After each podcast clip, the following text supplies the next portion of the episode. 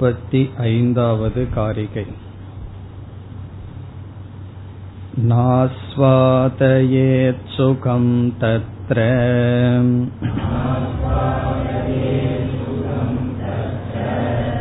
நிஸ்ஸங்க ப்ரக்ஞயா பவேத் நிச்சலம் நிச்சரத் சித்தம்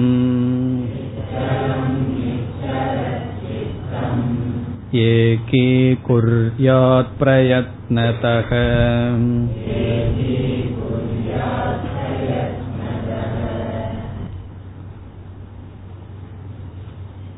தியானம் என்ற சாதனைக்கு வருகின்ற தடைகளும் தடைகளை நீக்க உபாயத்தையும் இப்பொழுது பார்த்து வருகின்றோம். முதல் தடையாக நாம் பார்த்தது விக்ஷேபக. தியானம் என்று அமரும் பொழுது நமக்குள் இருந்த வாசனைகள் வெளிப்பட்டு விக்ஷேபத்தை கொடுக்கும். அனுபவத்தினாலும் சங்கல்பத்தினாலும் இருக்கின்ற எண்ணங்கள் மனதை அமைதியாக வைத்திருக்காமல் விக்ஷேபத்தை கொடுப்பது முதல் தடை. இந்த விக்ஷேபத்திலிருந்து எப்படி விடுதலை அடைய வேண்டும் என்றும் பார்த்தோம். இரண்டு உபாயம் சொல்லப்பட்டது.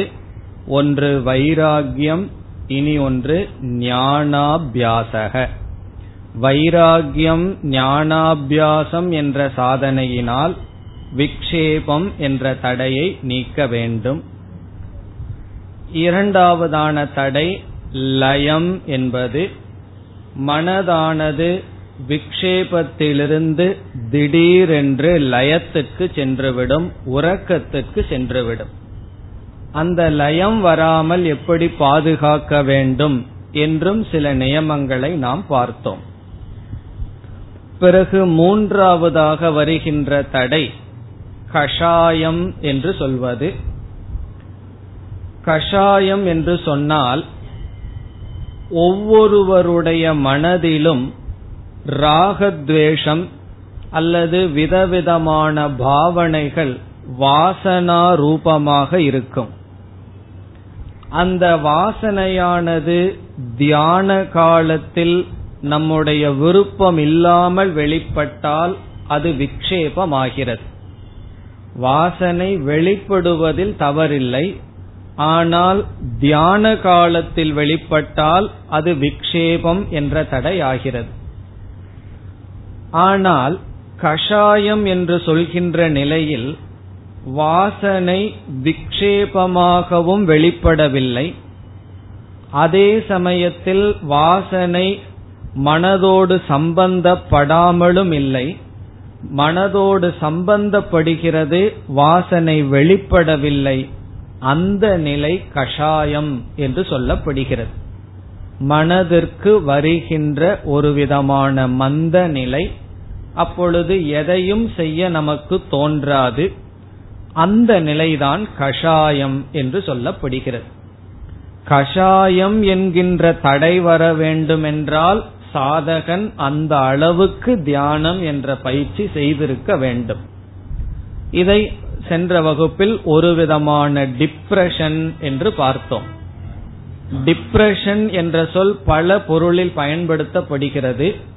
உண்மையில் டிப்ரெஷன் என்பது மனதிற்கு வருகின்ற சோர்வு கஷாயம் அல்ல, ஆனால் மனதிற்கு வருகின்ற ஒரு விதமான சோர்வை கஷாயம் என்று சொல்கின்றோம்.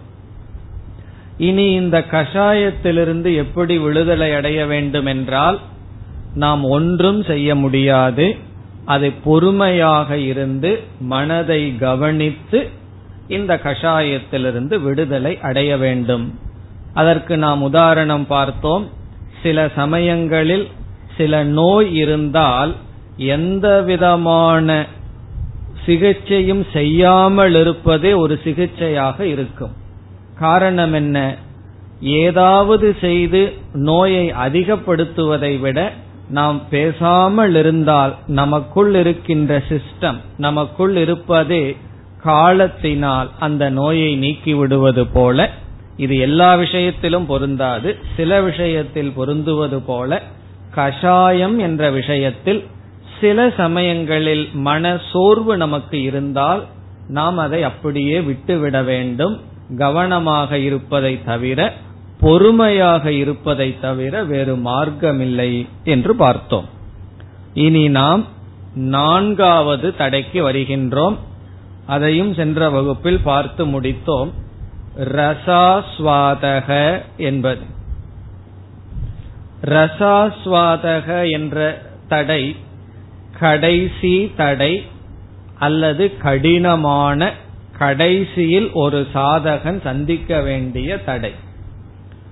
இந்த தடை என்னவென்றால், தியானம் என்கின்ற சாதனையை நாம் செய்து கொண்டிருக்கும் பொழுது மனதானது குவிக்கப்பட்டிருக்கும்.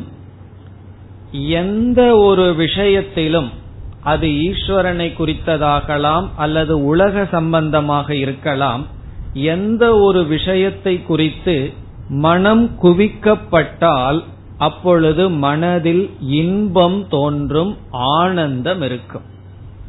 எந்த ஒரு விஷயத்தில் மனம் குவிக்கப்பட்டால் அந்த மனம் ஒரு விதமான உத்தமமான ஆனந்தத்தை அனுபவிக்கும். அந்த அனுபவத்திற்கும் நாம் அடிமையாகாமல் இருத்தல், அந்த இன்பத்திற்கு அடிமையாகாமல் இருத்தல் ரசாஸ்வாதம் என்று சொல்லப்படுகிறது. நாம் பரபிரம்ம விஷயத்தில் மனதை குவிக்கின்றோம். பரபிரம்ம எப்படிப்பட்டது என்றால் ஆத்மஸ்வரூபம் அல்லது சுகஸ்வரூபம். அந்த பரபிரம்மனே நானாக இருக்கின்றேன், இப்படிப்பட்ட எண்ணத்தில் நம்முடைய மனதை குவிக்கின்றோம். நிதித்தியாசனம் என்றால் நானே ஆனந்த சொரூபம் என்று இந்த எண்ணத்தில் மனது குவியும் பொழுது இதனுடைய சைடு எஃபெக்ட், இதனுடைய பலனாக மனதில் ஒரு அமைதி, ஒரு ஆனந்தம் வரும். அந்த ஆனந்தத்தை நாம் சுகிக்க ஆரம்பித்தால், சுவைக்க ஆரம்பித்தால் என்ன ஏற்படும் என்றால், நான் ஆனந்த சுரூபம் என்ற ஞானத்திலிருந்து வீழ்ந்து விடுவோம். காரணம் என்ன? மனதில் வருகின்ற ஆனந்தத்தை அனுபவிக்கும் பொழுது நான் ஆனந்த ரூபமானவன் என்ற அறிவிலிருந்து வீழ்ந்து விடுவோம். இதைத்தான் நாம் சென்ற வகுப்பில் சாட்சி பாவத்திலிருந்து பிரமாத்ரு பாவத்திற்கு வந்து விடுவோம் என்று பார்த்தோம். நாம் இந்த உலகத்தை சற்று பார்த்தால், சிலர் இசையிலாகட்டும் நாடகத்திலாகட்டும் அதிகமான புகழை அடைந்திருப்பார்கள். இப்போ ஒரு உதாரணம் எடுத்துக்கொள்வோம். ஒரு நாதஸ்வர வித்வான் எடுத்துக்கொள்வோம். அவர் அதிக புகழை அடைந்து அதில் தேர்ச்சி பெற வேண்டுமென்றால் 10-20 வருடங்கள் மிக மிக அதிக காலத்தை பயன்படுத்தி அவர் மனதை ஒருமுகப்படுத்தி பயிற்சி செய்திருப்பார். நம் உதாரணம் தான், நாதேஸ்வரம் பார்க்கிறார். அது எது வேண்டுமானாலும் இருக்கலாம். ஏதாவது ஒரு துறையில் நாம் மேலுக்கு வர வேண்டும் என்றால் அதிக காலம் அதற்காக பயிற்சி செய்திருப்போம். அப்படி பயிற்சி செய்திருக்கும் பொழுது என்ன நேரிட்டு இருக்கும் என்றால், நம்முடைய மனம் காலையிலிருந்து இரவு வரை அல்லது மாலை வரை குவிக்கப்பட்டு இருக்கும். சில பேர் இசை சொல்லிக் கொடுப்பவர்கள் 7 மணிக்கு ஆரம்பிச்சா 12 மணி வரைக்கும் வகுப்பெடுத்து கொண்டிருப்பார்கள். எந்த விதமான விக்ஷேபமும் இல்லாமல் மனது குவிக்கப்பட்டு இருக்கும். பிறகு அவர்கள் பயிற்சியை எல்லாம் முடித்ததற்கு பிறகு சமுதாயத்திற்குள் வந்து அந்த பயிற்சியினுடைய பலனை அனுபவிக்க ஆரம்பிப்பார்கள். ஒருவர் 10 வருஷம் நாதஸ்வரமோ மிருதங்கமோ படிச்சு பிறகு சமுதாயத்துக்குள்ள வந்து அதை மற்றவர்கள் முன்னாடி காட்டும் பொழுது என்ன கிடைக்கும்? அவர்களுக்கு புகழ், பொருள் எல்லாம் கிடைக்கும். 10 வருடம் அவருடைய மனசு எப்படி இருந்தது என்றால், ஒரு குறிப்பிட்ட சாதனை செய்து கொண்டு மனம் குவிக்கப்பட்டு இருந்தது. அதற்கு பிறகு அவருக்கு மனதை குவிக்கும் வாய்ப்பு இல்லை. காரணம் என்ன? அடைய வேண்டிய இதை அடைந்து விட்டது. பிறகு என்னன்னா மனது விக்ஷேபமாக இருக்கும். அவர் ஒரு பயிற்சி செய்து கொண்டிருக்கும் பொழுது என்ன சுகத்தை அடைந்தாரோ அந்த சுகத்தை பயிற்சி செய்து முடிந்தவுடன் அடைந்திருக்க மாட்டார், அடைய முடியாது. காரணம் என்ன? ஒன்றை கவனமாக மனதை ஒருமுகப்படுத்தும் பொழுது ஒரு சுகம் இருந்திருக்கும். அந்த சுகத்தை அவர் எப்பொழுது இழப்பார்? புகழும் பொருளும் வந்திருக்கும் பொழுது அந்த சுகம் அவருக்கு இருக்காது. அதாவது மனதை குவிக்க வாய்ப்பு இல்லாத சமயத்தில் ஏற்கனவே அடைந்த சுகம் அந்த மனதிற்கு இருக்காது. அதனால்தான் அப்படிப்பட்டவர்களிடம் மது அருந்துதல் முதலிய பழக்கங்களை பார்க்கின்றோம். காரணம் என்ன? அவருக்கு மீண்டும் அந்த சுகத்தை அனுபவிக்க வேண்டும் என்ற ஆசை வருகின்றது. 10 வருஷமா ஒரு விதமான சுகத்தை அனுபவிச்சாச்சு, அவர்களை தெரியாம அனுபவித்திருக்கிறார்கள். அது படிப்பாகலாம், PhD பண்றதாகலாம், எது வேண்டுமானாலும் ஆகலாம். ஒரு காரியத்துல பல வருஷம் மனசை குவிச்சு அதுல வர்ற சுகத்தை அனுபவித்து விட்டால் அதற்கு பிறகு மனதை குவிப்பதற்கு வாய்ப்பில்லை என்றால் ஏதோ ஒரு விதத்தில் மனது அந்த சுகத்தை அனுபவிக்க வேண்டும் என்று மனதானது அவர்களை விட்டு விட்டு செல்கின்றது. அதனாலதான் அதிகமான யாருக்கு வித்வத்துவம் இருக்கின்றதோ அவர்களிடம் சில விபரீதமான தவறான பழக்கங்களும் இருக்கும். இது எதை காட்டுகின்றது என்றால் ரசாஸ்வாதம் என்பதை காட்டுகின்றது. இதே நிலை வேதாந்தத்திற்குள் வருபவர்களுக்கும் வரலாம். தியானம் என்ற பயிற்சியை செய்து கொண்டே இருந்தால் மனம் அமைதிக்கும் அந்த சுகத்திற்கும் அடிமையாகிவிடும். அப்பொழுது தியானத்தினுடைய லட்சியத்துக்கு நாம் செல்ல மாட்டோம். ஆகவே இங்கு கௌடபாதர் என்ன சொல்றார்? தியானம் செய்யும் பொழுது மனம் அமைதியை அடைந்தால் அந்த அமைதியில் வருகின்ற சுகத்திலும் வைராகியம் தேவை. இதுதான் கடைசி வைராகியம். முதல்ல எதுல வைராகியம் வரணும்? உலகத்துல வைராகியம் வந்து மனதை அமைதிப்படுத்தணும். கடைசியில் மனது அமைதியை அடைந்தவுடன் அந்த அமைதியிலும் வைராகியத்தை அடைய வேண்டும். முதல்ல சப்தத்திலிருந்து அசப்தத்துக்கு வர வேண்டும். சில பேர்த்துக்கு சப்தத்துக்குள்ள இருந்தா தான் சந்தோஷமா இருக்கும், அசப்தம்னா பயம் வந்துடும். மசானம் போல இருக்கேன். ஒரு அம்மா வந்து வீட்டுல எல்லாம் சென்று விட்டார்கள், யாருமே இல்ல, டிவிய சத்தமா போட்டு உட்கார்ந்து கொண்டு கிச்சன்ல இருந்தார்கள். ஏன் நீங்க தான் டிவிய பார்க்கலையேன்னு சொன்னா, வீட்டுல யாரோ பேசிட்டு இருந்தா தான் ஒரு நல்லா இருக்கு, யாருமே இல்லைன்னா மசானத்தை போல இருக்குன்னு ஒரு பயம். அதனால டிவி வந்து பாக்குறதுக்கல்ல, வீட்டுல ஏதோ ஒரு சப்தம் இருக்கணும்னு முதல்ல நம்ம மனது சப்தத்துக்கு அடிமையாகி இருக்கிறது. பிறகு என்ன பயிற்சி பண்ணணும்? அசப்தத்துக்கு நம்மளுடைய மனதை பயிற்சி செய்ய வேண்டும். அது செஞ்சதற்கு பிறகு அதற்கும் அடிமையாக கூடாது. சப்தம் அசப்தம், அமைதி அமைதியின்மை, இரண்டிலும் சமபாவனை ஞானத்தினால் அடைய வேண்டும். இப்பொழுது நாம் பார்ப்பது கடைசி நிலை. கடைசி நிலை மனதில் வருகின்ற சுகம் அமைதி, அதிலும் வைராகியத்தை அடைய வேண்டும். இங்கு கௌடபாதர் அங்கு வைராகியத்தை அடைய வேண்டும் என்றால் ஒரே ஒரு உபாயம், அது ஞானம் என்று கூறுகின்றார். இப்ப ரசாஸ்வாதத்துக்கு என்ன உபாயம்? ஞானம். ஞானத்தினால் அசங்க பாவனை அப்பொழுது வர வேண்டும். அதாவது ஒருவன் தியானம் செய்து கொண்டிருக்கின்றான், விக்ஷேபம் லயம் கஷாயம் என்ற 3 தடையையும் தாண்டிவிட்டான். அப்பொழுது மனது அமைதியை அடைந்து விட்டது, எந்த விதமான விக்ஷேபமும் இல்லை. அந்த அமைதியையும் அனுபவிக்காமல் அந்த இன்பத்திலும் அந்த சுகத்திலும் வைராகியத்துடன் இருந்து தியானத்திற்கு எந்த விஷயத்தை எடுத்துக்கொண்டானோ அந்த விஷயத்திலேயே இருக்க வேண்டும் என்பதுதான் சாரம். இனி நாம் காரிகைக்குள் செல்லலாம். ந ஆஸ்வாதயேத் சுகம் தத்ர. தத்ர என்றால் தியான சமயத்தில். தத்ர என்றால் அப்பொழுது, அந்த நேரத்தில், ததானீம் தஸ்மின் காலே என்று பொருள். அந்த நேரத்தில், அந்த நேரத்தில் என்றால் இங்கு தியான காலத்தில் என்று பொருள். என்ன செய்ய வேண்டும், இங்கு என்ன செய்யக்கூடாதுன்னு சொல்றார். ந ஆஸ்வாதயேத், ந ஆஸ்வாதயேத் என்றால் சுவைக்க கூடாது, அனுபவிக்க கூடாது. எதை அனுபவிக்க கூடாது? சுகம், சுகத்தை அனுபவிக்க கூடாது. சமாதி காலத்தில் அல்லது தியான காலத்தில் மனம் அமைதியை அடைந்து விட்டால் அந்த அமைதியையும் சுவைக்க கூடாது. நானெல்லாம் அப்படி சுவைப்பதில்லையே அப்படின்னு சொன்ன என்ன அர்த்தம்? எனக்கு அமைதியே வல்ல, விக்ஷேபத்திலேயே இருப்பவர்களுக்கு இந்த தடை எங்க வரும்? அதனாலதான் நம்ம பார்த்தோம், நமக்கு அதிக தடை, பெரிய தடை வர வர நாம் முன்னேறி கொண்டிருக்கின்றோம் அர்த்தம்.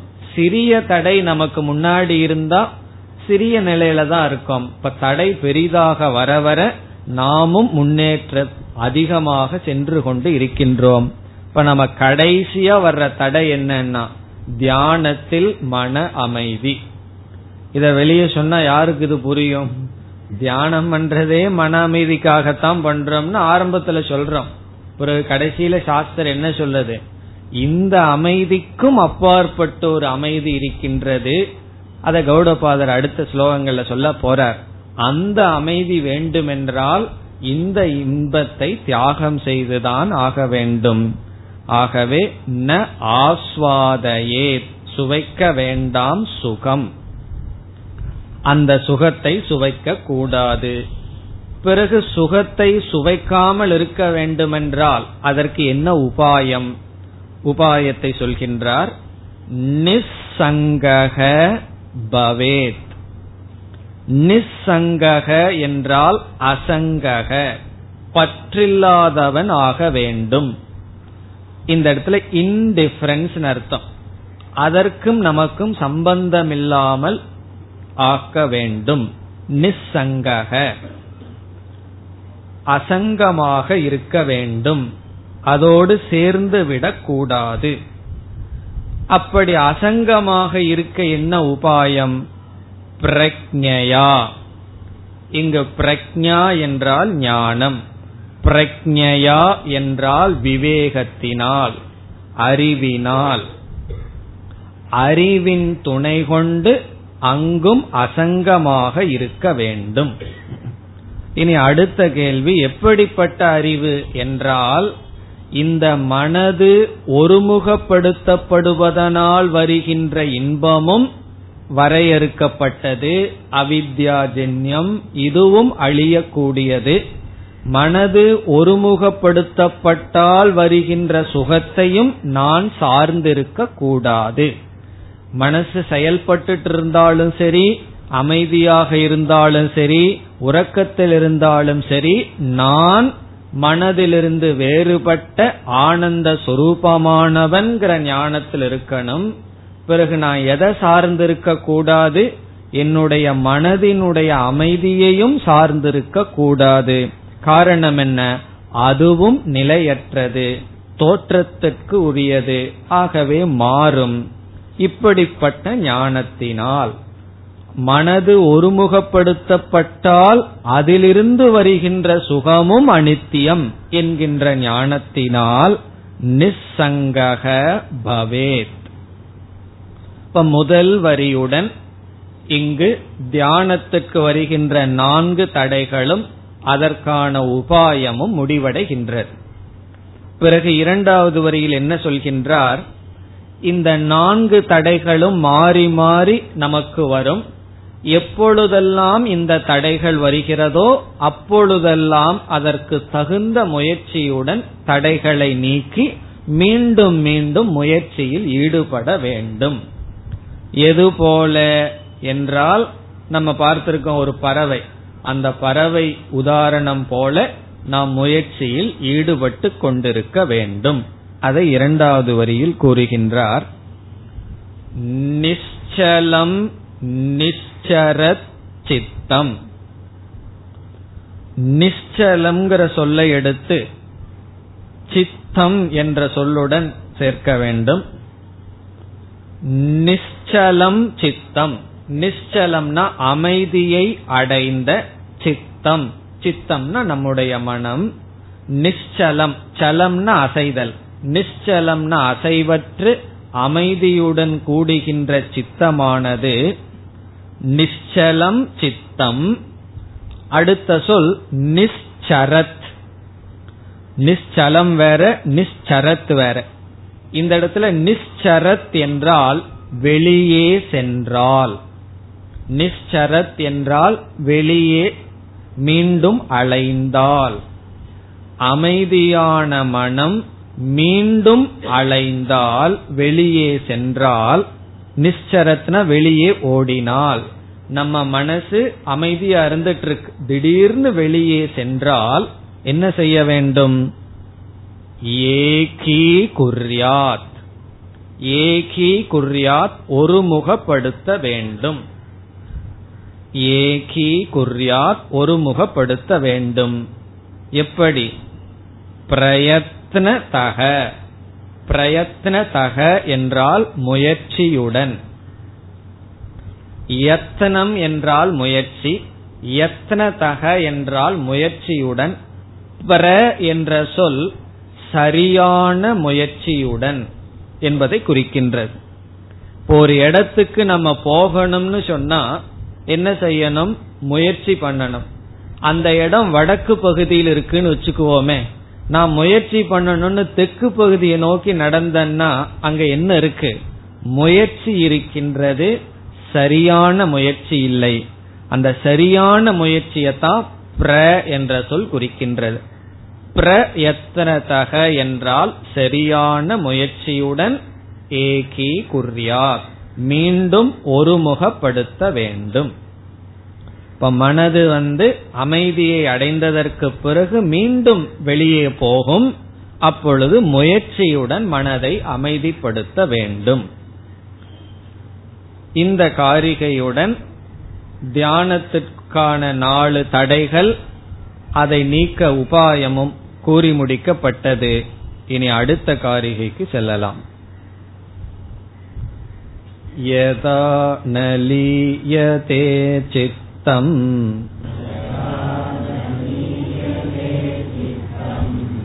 நச விக்ஷிப்யதே புனஹ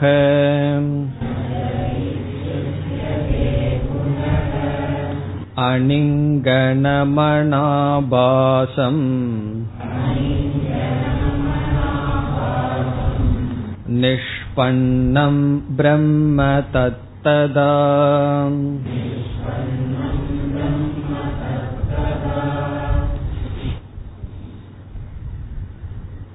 இந்த காரிகையில் அமைதியை அடைந்த மனதின் சொரூபம் சொல்லப்படுகிறது. தடைகளையெல்லாம் நீக்கி, ரசாஸ்வாதம்ங்கிற தடையையும் நீக்கி, நம்முடைய மனம் அமைதியை அடைந்தால் அது எப்படி இருக்கும் என்று இங்கு சொல்லப்படுகிறது. யாருடைய மனம்? அமைதியை அடைந்த மனம், தியானம் என்ற பயிற்சியில் வெற்றியை அடைந்த மனத்தினுடைய சொரூபம். குறிப்பாக 2வது வரியில் சொல்கின்றார். முதல் வரியில் தடைகளை நீக்கிய மனம் என்பதை காட்டுகின்றார். முதல் வரிக்கு சென்றால் யதா ந லீயதே சித்தம். யதா எப்பொழுது, யதா எப்பொழுது, சித்தம், சித்தம் என்றால் மனம், ந லீயதே உறங்கவில்லையோ, அதாவது லயம் என்ற தடையில் சிக்கிக்கொள்ளவில்லையோ. யதா சித்தம் ந லீயதே. அடுத்தது நச விக்ஷிப்யதே புனக. புனக என்றால் மீண்டும், ந விக்ஷிப்யதே விக்ஷேபத்தை அடையவில்லையோ. நமக்கு 2 வித அனுபவம் தான் இருக்கு நம்ம மனசுல. ஒன்னா விக்ஷேபம் பண்ணிட்டு இருக்கும், இல்ல அப்படின்னா தூங்கிட்டு இருக்கும். நான் தூங்கணும், இல்லைன்னா எதையாவது போட்டு அசைச்சிட்டு இருக்கணும், மனசுல வந்து ஏதாவது ஓடிட்டு இருக்கும். இந்த ரெண்டும் எப்பொழுது இல்லையோ, உறக்கமும் இல்லை, அதே சமயத்தில் விக்ஷேபமும் இல்லை. இதில் லயக என்ற இடத்தில் கஷாயத்தையும் நாம் சேர்த்து புரிந்து கொள்ள வேண்டும். காரணம் என்னவென்றால், மனதில் வருகின்ற லயம் கஷாயம் இந்த இரண்டும் தமசினுடைய காரியம். தமோகுணத்தினுடைய வசப்படும் பொழுது லயம் அல்லது கஷாயத்தில் இருக்கும். கஷாயம்ங்கிறதும் லயம்ங்கிறதும் தமசினுடைய காரியம். ஆகவே இங்கு லயம்ங்கிற சொல்லுடன் கஷாயத்தையும் சேர்த்து கொள்ள வேண்டும். ஆகவே எப்பொழுது மனது கஷாயத்துடனும் இல்லையோ லயத்துடனும் இல்லையோ. இனி அடுத்தது ந விக்ஷிப்யதேங்கிற இடத்தில் விக்ஷேபத்தையும் ரசாஸ்வாதத்தையும் சேர்த்து கொள்ள வேண்டும். காரணம் விக்ஷேபம் ரசாஸ்வாதம் இரண்டும் ரஜோகுணத்தினுடைய காரியம். விக்ஷேபம்ங்கிறது கர்த்தா, ரசாஸ்வாதம்ங்கிறது போக்தா. இது ரஜோகுணத்தினுடைய காரியம். ஆகவே விக்ஷேபமும் ரசாஸ்வாதமும் ஒரு செட், ரெண்டு ரஜஸிலிருந்து வருவது. மனது ரஜோகுணத்தினுடைய வசத்திலிருந்தா ஒன்னா விக்ஷேபமோ ரசாஸ்வாதமோ, தமோகுணத்திலிருந்தா கஷாயமோ அல்லது உறக்கமோ. ந விக்ஷிப்யதே புனக. இப்ப முதல் வரியில் என்ன சொல்லியிருக்கார், நான்கு தடைகளும் எப்பொழுது நமக்கு இல்லையோ, ஒரு சாதகன் தாண்டி விட்டானோ. இனி இரண்டாவது வரியில அப்படிப்பட்ட மனதை கௌடபாதர் வர்ணிக்கின்றார். அணிங்கனம் இரண்டாவது வரி, இதெல்லாம் அந்த மனதினுடைய வர்ணனை. அணிங்கனம், அணிங்கனம் என்பது உதாரணத்துடன் வர்ணிக்கின்றார். பகவான் கீதையில் 6வது அத்தியாயத்தில் கொடுத்த உதாரணத்தையே இங்கு கௌடபாதர் கொடுக்கின்றார். அங்கு என்ன கொடுத்தார், ஒரு தீபமானது காற்றில்லாத இடத்தில் வைத்திருந்தால் அந்த தீபம் எப்படி அசையாது இருக்குமோ அதுபோல் என்று பகவான் கொடுத்ததைத்தான் இங்கு சொல்கின்றார். இங்கனம் என்றால் அசைதல். இங்கதே நேங்கதே சோபமா ஸ்மிருதான்னு பகவான் சொல்றார். இங்கனம் என்றால் சுடர், ஜோதியானது அதற்கும் இதற்கும் அசைந்து கொண்டிருப்பது இங்கனம். அணிங்கனம் என்றால் அசையாது இருத்தல், சுடரானது அசையாது இருத்தல் போல. நம்ம மனத வந்து ஒரு தீபத்தினுடைய சுடருக்கு உதாரணமாக சொல்லப்படுகின்றது. அந்த சுடருக்கு கொஞ்சம் காத்து வந்தாலும் என்ன ஆகும், அதற்கு இதற்கும் ஆடிட்டு இருக்கும். அதுபோல நம்ம ராகத்வேஷங்கள்ங்கிற வாசனையினால மனது என்னைக்கும் ஆடிக்கொண்டே இருக்கின்றது. காற்றில்லாத இடத்தில், முழுமையா காற்றில்லாத இடம் கிடையாது, அதாவது காற்றினால் தாக்கப்படாத இடத்தில் வைக்கப்பட்டால் எப்படி அசையாது ஒரு நேர்கோடு போல் இருக்குமோ அப்படி இருக்கும் என்று சொல்கின்றார். அணிங்கனம் என்றால் உதாரணத்துடன் சொல்கின்றார், அதற்கும் இதற்கும் அசைவற்று இருக்கின்றது. பிறகு அடுத்தது எப்படி இருக்கும், அனாபாசம்.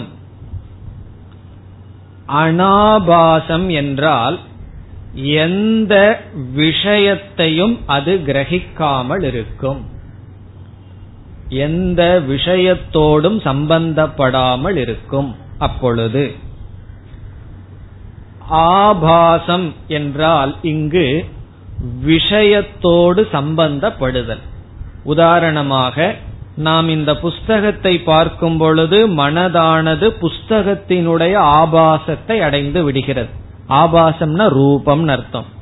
ஒரு மைக்க பார்த்தா மைக்கினுடைய ரூபத்தை மனது அடைகிறது. இப்படி விதவிதமான விஷயங்களினுடைய ரூபத்தை மனசு அடைந்து கொண்டு இருக்கிறது. இந்த விஷயத்தை நம்ம கண்ணு மூலியமா பார்க்கணுங்கிற அவசியம் கிடையாது. கண்ணை மூடி உட்கார்ந்தா தான் பார்க்காத விஷயங்கள் எல்லாம் மனசுக்குள்ள வந்துட்டு இருக்கும். Out of sight need not be out of mind என்று சொல்லப்படுகிறது. கண்ணுக்கு முன்னாடி இல்லாட்டியும் கூட அது மனதில் விதவிதமான எண்ணங்கள் ஆபாசத்துடன் இருக்கின்றது. தமிழ்ல சொல்ற ஆபாசங்கிற அர்த்தம் கிடையாது, இங்க ஆபாசம்னா விதவிதமான உருவங்களை மனது எடுத்துக்கொண்டிருக்கின்றது. ஆனால் இங்கு இருக்கின்ற மனம் எப்படி அனாபாசம், எந்த உருவத்திலும் அது சம்பந்தப்படவில்லை. பிறகு எதுலதான் மனசு இருக்கும்?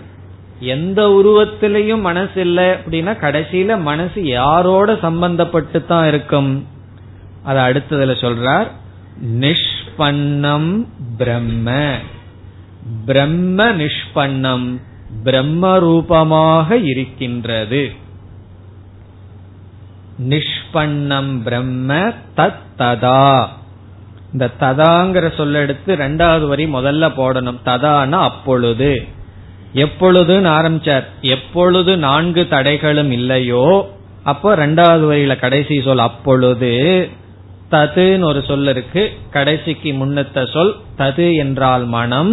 அப்பொழுது அந்த மனமானது எப்படி இருக்கின்றது? அணிங்கனம், எந்த அந்த பிரம்ம ரூபமா மனசு இருக்கும் பொழுது அந்த மனசுக்குள்ள என்ன இருக்கும், எப்படி இருக்கும்ங்கிறது நமக்கு அதை தெரிஞ்சுக்கணும்னு ஆசை உடனே வரும். ஏன்னா இங்க குறைவாகத்தான ரெண்டு சொல்லுதான விளக்கி இருக்கார். எதை? நம்முடைய மனசு. நம்முடைய மனசுனா எப்படிப்பட்ட மனம்? இந்த நான்கு தடைகளையும் தாண்டி இருக்கின்ற மனதை விளக்கி இருக்கின்றார். அப்பொழுது அசைவற்று இருக்கும், விஷயாகாரம் இல்லாமல் இருக்கும், பிரம்ம ரூபமாக இருக்கும்னு சொன்னார். பிறகு அடுத்த காரிகையில் என்ன சொல்றார்? அப்படிப்பட்ட மனசுக்குள்ள என்ன பலன் அனுபவிக்கப்படுகிறது என்று இந்த நிதித்தியாசனம் என்கின்ற தலைப்பை அடுத்த காரிகையில் முடிக்கின்றார். எப்படி முடிக்கின்றார்?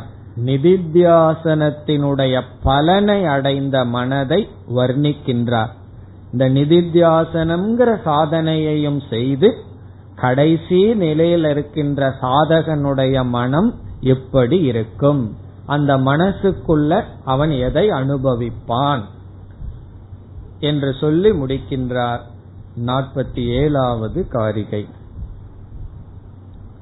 ஸ்வஸ்தம் சாந்தம் சநிர்வாணம்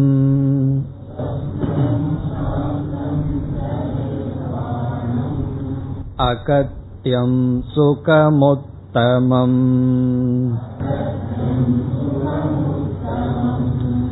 அஜமஜேன ஞேயேன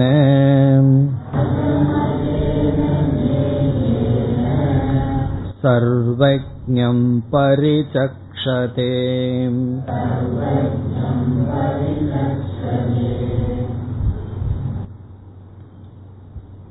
இந்த காரிகையில்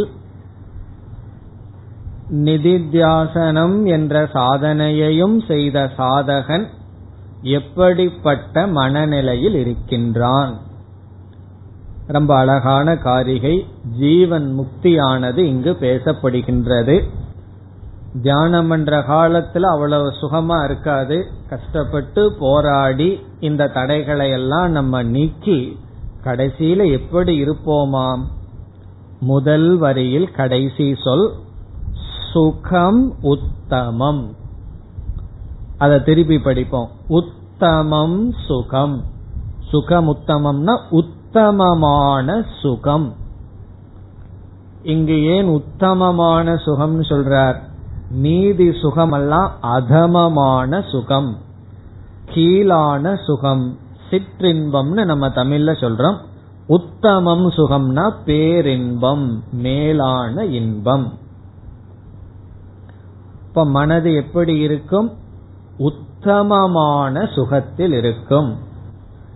இந்த உத்தமமான சுகத்தை அனுபவிக்கணும்னா கீழான சுகத்தை நம்ம தியாகம் செய்தாக வேண்டும். ஏகி சம்ஸ்பர்ஷஜா போகாக துக்க யோனைய ஏவத்தேன்னு சொல்ற. சம்ஸ்பர்ஷ போகங்கள் எல்லாம் அந்த நேரத்துல சுகமா இருக்கும், பிறகு துக்கத்துக்கு காரணம். இங்கு உத்தமமான சுகம்.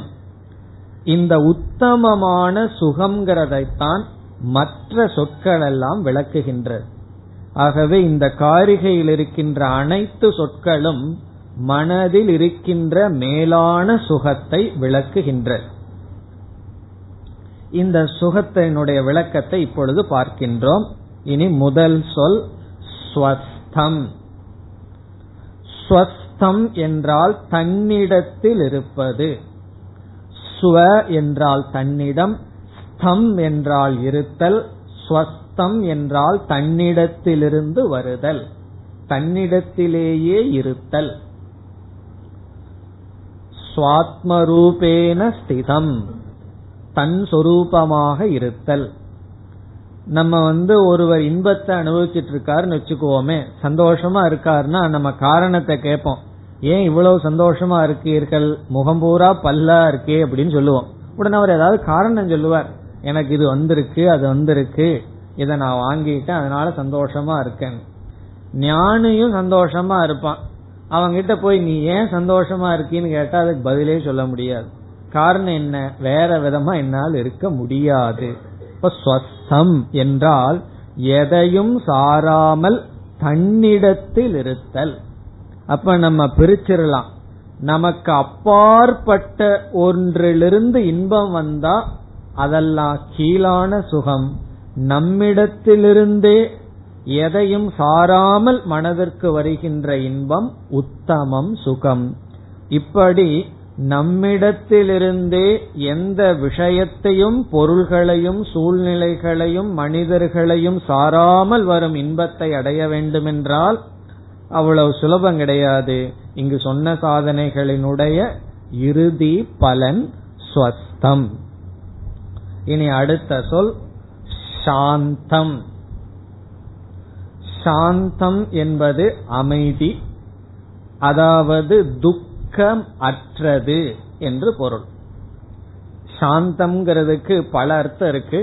ஒரு பொருள் என்னவென்றால் நிவிருத்தம்னு ஒரு பொருள் இருக்கு, சென்று விட்டது என்று பொருள். இப்ப நெருப்பு எரிஞ்சிட்டு இருக்குதுன்னு சொன்னா அதை அணைச்சிட்டம்னு என்ன சொல்லலாம், நெருப்பு சாந்தி ஆயிடுதுன்னு சொல்லுவோம்.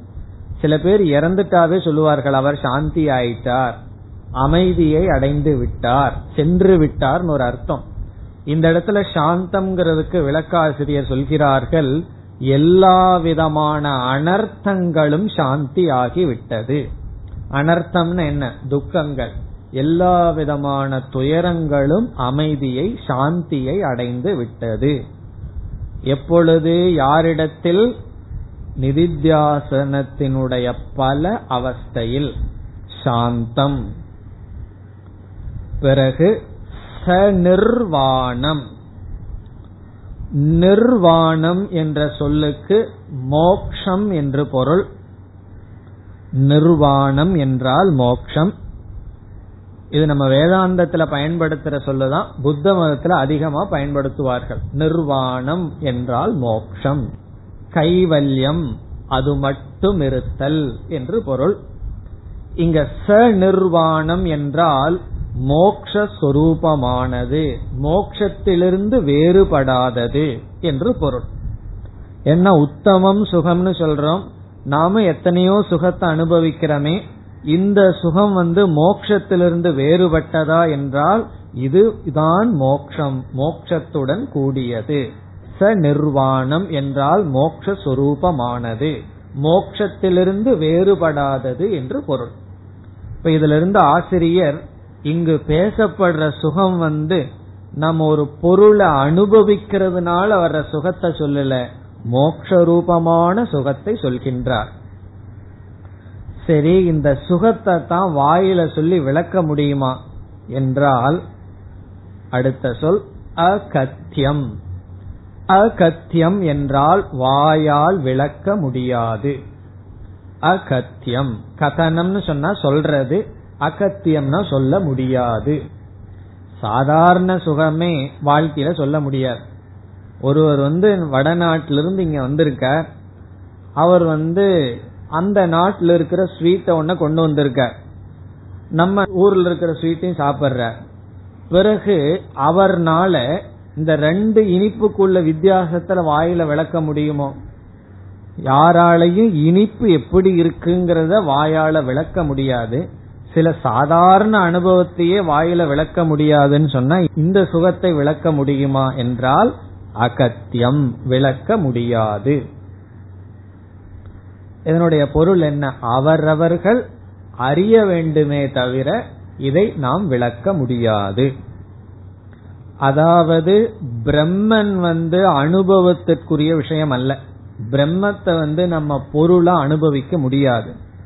ஆனா ரெண்ட நம்ம அனுபவிக்க வேண்டும். ஒன்று பிரம்ம ஞானம், இனி ஒன்று பிரம்ம ஞான பலன். இந்த ரெண்டு அனுபவத்திற்கு உரியது. அடிக்கடி நம்ம நமக்கு குழப்பம் வந்துடும். எனக்கு பிரம்மனோட அனுபவமே வரலையே அப்படின்னு ஒரு குழப்பம் வரும். நம்ம எப்படி புரிஞ்சுக்கணும்? பிரம்மத்தினுடைய அனுபவம் நமக்கு வேண்டாம். காரணம் நம்மளே பிரம்மனா இருக்கும். நமக்கு என்ன அனுபவம் வேண்டும்னா பிரம்ம ஞான அனுபவம் வேண்டும். பிரம்ம ஞான பல அனுபவம் நமக்கு வேண்டும். பிரம்மத்தினுடைய ஞானம் நமக்கு இல்ல, அதை அடையணும், அனுபவிக்கணும். பிறகு சிரவண மனனம் பண்ணிட்டோம்னாவே என்ன வந்துரும்? பிரம்ம ஞான அனுபவம் வந்துடும். ஆனா ஞான பல அனுபவம் வராது. காரணம் என்ன? நீங்களே சொல்லணும். விபரீத பாவனை குறுக்க நின்று பழைய வாசனைகள் எல்லாம் நம்ம ஞானத்துக்கு கடைசியா நம்ம மனசே தடையா நிக்கும். முதல்ல தெரியாம தப்பு பண்ணுவோம், தெரிஞ்சதுக்கு அப்புறம் தெரிஞ்சு பண்ணுவோம். காரணம் என்ன? நம்மளுடைய விபரீத பாவனையினால். அதுக்குத்தான் இவ்வளவு நேரம் ஆசிரியர் நிதித்தியாசனத்தை சொன்னார். அந்த நிதித்தியாசனத்தினுடைய பலன் விபரீத பாவனையும் நீங்கி அந்த ஞானத்தினுடைய பலனை அனுபவித்தல். அதனால இங்கு சொல்றார், அது அவரவர்கள் அவரவர்கள் புத்தியில் அனுபவிக்கணுமே தவிர அகத்தியம், இது இப்படித்தான் சொல்ல முடியாது. இப்ப இவர் என்ன செய்யறார்? சொல்ல முடியாதுன்னு சொல்றாரே தவிர அதை அவர் சொல்லிவிடவில்லை. பிறகு இரண்டாவது வரி. இப்ப முதல் வரியில நம்ம முதல்ல உத்தமம் சுகம்ங்கிறத எடுத்துக்கணும். அந்த உத்தமம் சுகத்தினுடைய விளக்கம் தான் ஸ்வஸ்தம், சாந்தம், சநிர்வாணம், அகத்தியம். இனி அடுத்தது அஜம். அஜம் என்றால் பெறவாதது, பெறவாத பிரம்மஸ்வரூபமானது இந்த சுகம். அஜம்ங்கிறத மறந்துடலையே. இந்த மூணாவது அத்தியாயம் பூரா இதை படிச்சுட்டு இருக்கோம். அஜாதிவாதத்தை தான் பார்க்கிறோம். பிரம்ம அஜம், பிரம்ம பிறக்கலைங்கிறத தான் படிச்சுட்டு வந்தோம். இப்ப அஜம் என்றால் இது பிறக்காதது. அதனுடைய அர்த்தம் என்னன்னு சொன்னா எந்த ஒரு பொருளோடும் சம்பந்தப்பட்டு தோன்றாதது என்று பொருள். அஸ்பர்ஷம் என்று பொருள். அஸ்பர்ஷம், அஸ்பர்ஷ யோகோவை நாமன்னு சொன்னாரு. அஸ்பர்ஷம்னா எது? எந்த பொருளையும் தீண்டி அதிலிருந்து வந்த சுகம் அல்ல. பிறகு எப்படி இந்த சுகம் வந்ததுன்னா, ஒரு ஞானம் வந்தது. அந்த ஞானம் எதை பற்றியது? நானே சுகஸ்வரூபம் என்ற ஞானம். அந்த ஞானத்தினுடைய விளைவு இந்த சுகம். ஆகவே இது ஜென்ய சுகம் அல்ல, அஜென்ய சுகம். ஜென்யம்னா பிறந்த சுகம் அல்ல. பிறந்த சுகம் இறந்துவிடும். இது அஜம். பிறகு அடுத்தது அஜேன ஞேயேன. இந்த இடத்துல ஒரு வார்த்தையை சேர்த்திக்கணும். அபின்னம்னு ஒரு வார்த்தையை சேர்த்தி கொள்ள வேண்டும். அஜேன ஞேயேன அபின்னம். அஜேன என்றால் பெறப்பற்ற, ஞேயேன என்றால் நம்முடைய அறியத்தக்க பிரம்மனுடன். ஞேயம்னா அறியத்தக்கது. நம்ம கடைசியா அறியத்தக்கதாக சொல்வது பரம்பொருள், பரபிரம்ம. அஜேன ஞேயேன பிறக்காத பரம்பொருளுடன் அபின்னம், வேறுபடாதது. அதாவது பிரம்மஸ்வரூபமே அப்படின்னு சொல்றார். இப்ப அந்த மனசுக்குள்ள என்ன இருக்குன்னா பிரம்மன் தான் இருக்கு அப்படின்னு சொல்றார். இப்ப அஜேன ஞேயேன, அறியத்தக்க அல்லது அறிய வேண்டியதிலிருந்து வேறற்றது. பிறப்பற்ற அறிய வேண்டிய பிரம்மனிடமிருந்து வேறுபடாதது. எது என்ற கேள்வி வரும்பொழுது இங்கு சொல்லப்பட்ட உத்தமம் சுகம். பிறகு கடைசி சொல் சர்வக்ஞம். கடைசிக்கு முன்னத்த சொல் சர்வக்ஞம். இந்த சர்வக்ஞம் சொல்ல கவனமாக பிரிக்க வேண்டும். சர்வம் ச ஞம் ச, அனைத்துமாகவும் அறிவு சொரூபமாகவும் இருப்பது. சர்வம் ச ஞம், ஞம் என்றால் ஞக என்றால் அறிபவர் சைத்தன்யம், சர்வமாகவும் சைத்தன்யமாகவும் இருப்பது. இத சாதாரணமா பிரிச்சோம்னா சர்வசிய ஞக அனைத்தையும் அறிபவர்னு பிரிக்கலாம். ஆனா இந்த இடத்துல அனைத்தையும் அறிபவர்னு பொருள் அல்ல, அனைத்துமாகவும் இருப்பது பிறகு அறிவு சொரூபமாகவும் இருப்பதுதான். சரி, இதெல்லாம் வாயில சொல்ல முடியாதுன்னு சொல்லிட்டு இருக்கீர்கள், இப்படி எல்லாம் யாரு சொல்கிறார்கள்? பரிசக்ஷதே, இதை அறிந்த ஞானிகள் இவ்விதம் சொல்கிறார்கள். பரிசக்ஷதேன சொல்கிறார்கள். யாருங்கிறத நம்ம சேர்த்திக்கணும். பிரம்ம விதக, பிரம்மத்தை அறிந்த ஞானிகள் பரிசக்ஷதே இவ்விதம் சொல்கிறார்கள். எப்படி? எல்லா சாதனையையும் செய்து அந்த இறுதி பலன், கடைசியா நமக்கு நம்முடைய மனசுல என்ன இருக்கும், அந்த மனசு எப்படி இருக்கும்னு சொன்னா இப்படி இருக்கும். உத்தமமான சுகத்துடன் தன்னிடத்திலேயே இருப்பான். இதைத்தான பகவான் எப்படி சொல்லியிருக்கார், ஆத்மன்யேவ ஆத்மனா துஷ்டக, தன்னிடத்திலேயே மகிழ்ந்திருப்பான். எல்லா விதமான அனர்த்தத்திலிருந்தும் விடுதலையடைந்து மோட்ச ரூபமாக பெறப்பற்ற அறிய வேண்டிய பிரம்மத்திடமிருந்து வேறில்லாத அனைத்துமாகவும் அறிவு சுரூபமாகவும் இருப்பது என்று பரிசக்ஷதே, பரிசக்ஷதேன கூறுகிறார்கள். இதை அறிந்த ஞானிகள் கூறுகிறார்கள். இந்த காரிகையுடன் நிதித்தியாசனம் என்ற தலைப்பு முடிகிறது. எப்பொழுது ஆரம்பித்தது? 31வது காரிகையில் ஆரம்பித்தது. 47 வரை நிதித்தியாசனம். இனி கடைசி காரிகையில் முடிவுரை செய்கின்றார். 48 ந கஷ்சித் ஜாயதே ஜீவஹ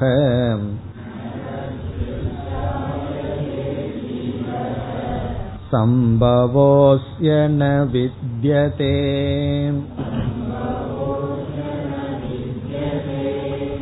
ஏதத் ததுத்தமம் சத்யம்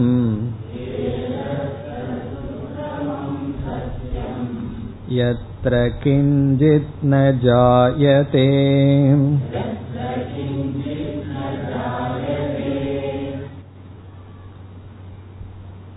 இந்த அத்தியாயத்தை மிக அழகாக கௌடபாதர் முடிக்கின்றார்.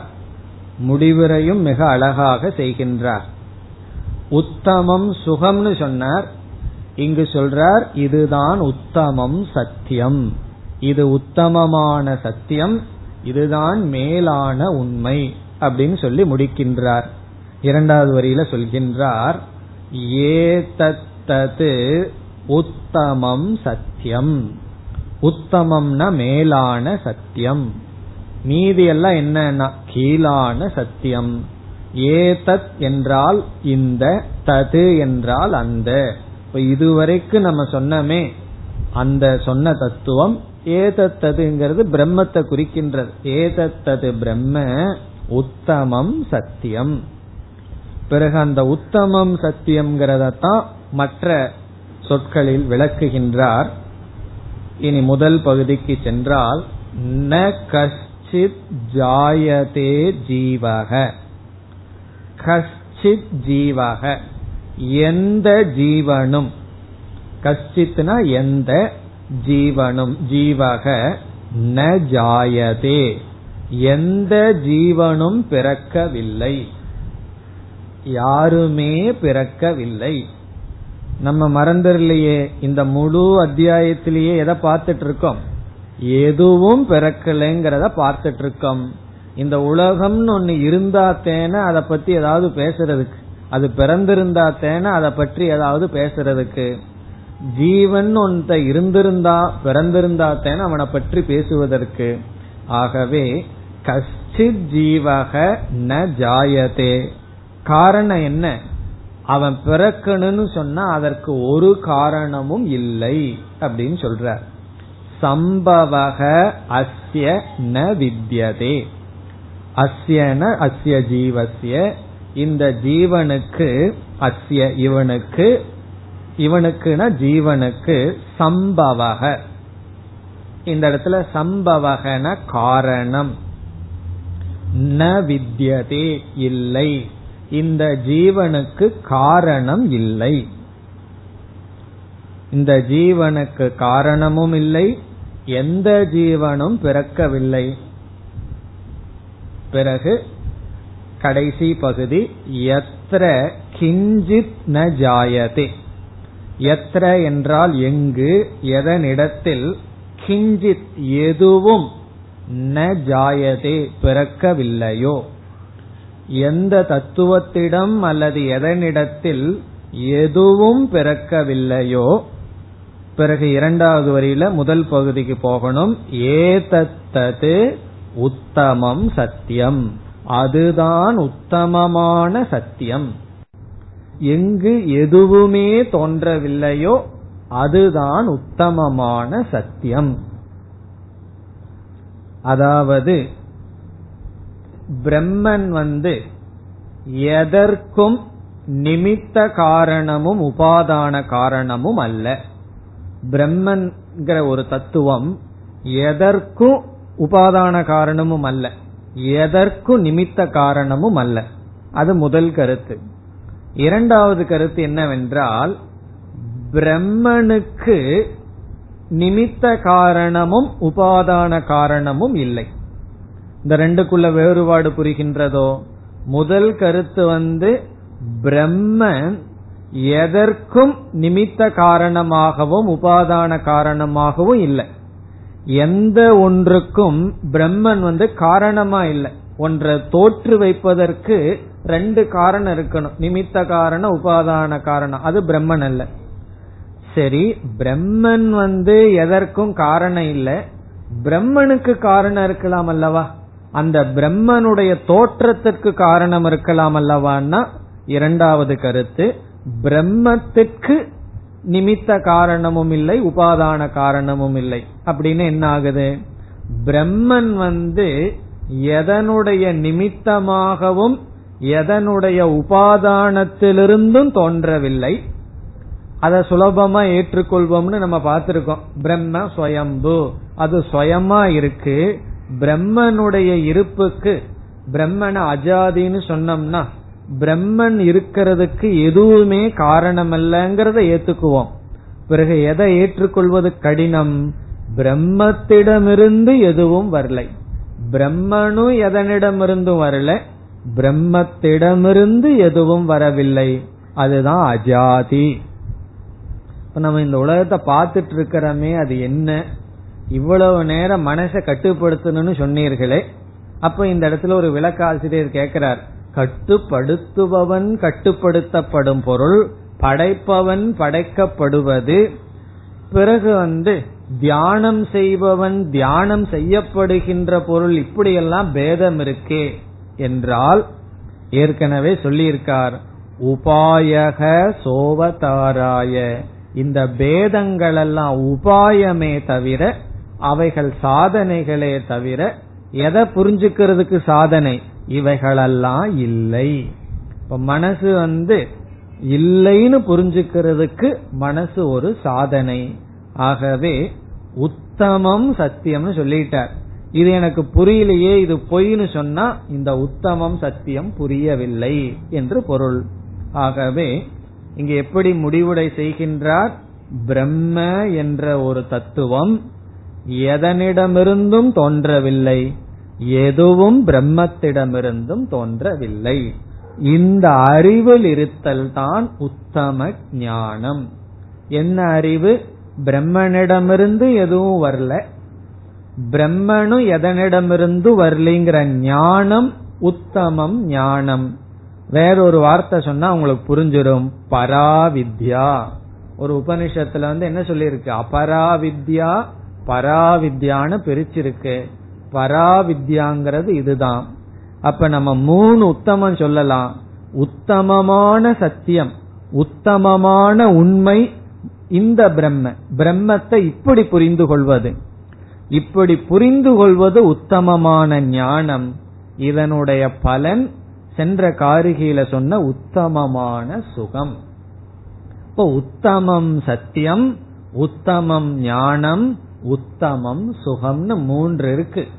பிரம்ம, பிரம்மத்தை பற்றிய ஞானம், பிரம்ம ஞான பலன். இது எல்லாமே ஒரே நேர்கோட்டுல வரும். இதுல ஏதோ ஒன்னு உத்தமத்திலிருந்து கீழே இறங்கிடுதுன்னு சொன்னா அந்த மூணையும் பிடிக்க முடியாது. உத்தமமான பிரம்மத்தை நம்ம புரிஞ்சிட்டோம்னு சொன்னா அதுதான் உத்தமமான ஞானம். உத்தமமான ஞானத்தினுடைய பலன் உத்தமமான சுகம் என்பதுடன் இந்த காரிகையை முடிக்கின்றார். இதோடு நாம் மூன்றாவது அத்தியாயத்தையும் முடிக்கின்றோம். இனி ஒரு அத்தியாயம், நான்காவது அத்தியாயம் இருக்கின்றது. இரண்டாவது அத்தியாயத்தில் என்ன செய்தார்? ஜெகத் மித்யா வைதத்யம் என்று நிரூபித்தார். மூன்றாவது அத்தியாயத்தில் பிரம்ம அத்வைதம் என்று நிரூபித்தார். அதனாலதான் இதற்கு அத்வைத பிரகரணம் என்று பெயர். ஆனாலும் இறுதியில் என்ன செய்தார்? நிதித்தியாசனங்கிறத பற்றி பேசினார். இனி நாம் அடுத்த வகுப்பில் அடுத்த அத்தியாயத்திற்கு செல்லலாம். ஓம் பூர்ணமதః பூர்ணமிதம் பூர்ணாத் பூர்ணமுதச்யதே பூர்ணஸ்ய பூர்ணமாதாய பூர்ணமேவாவசிஷ்யதே. ஓம் சாந்தி சாந்தி சாந்தி.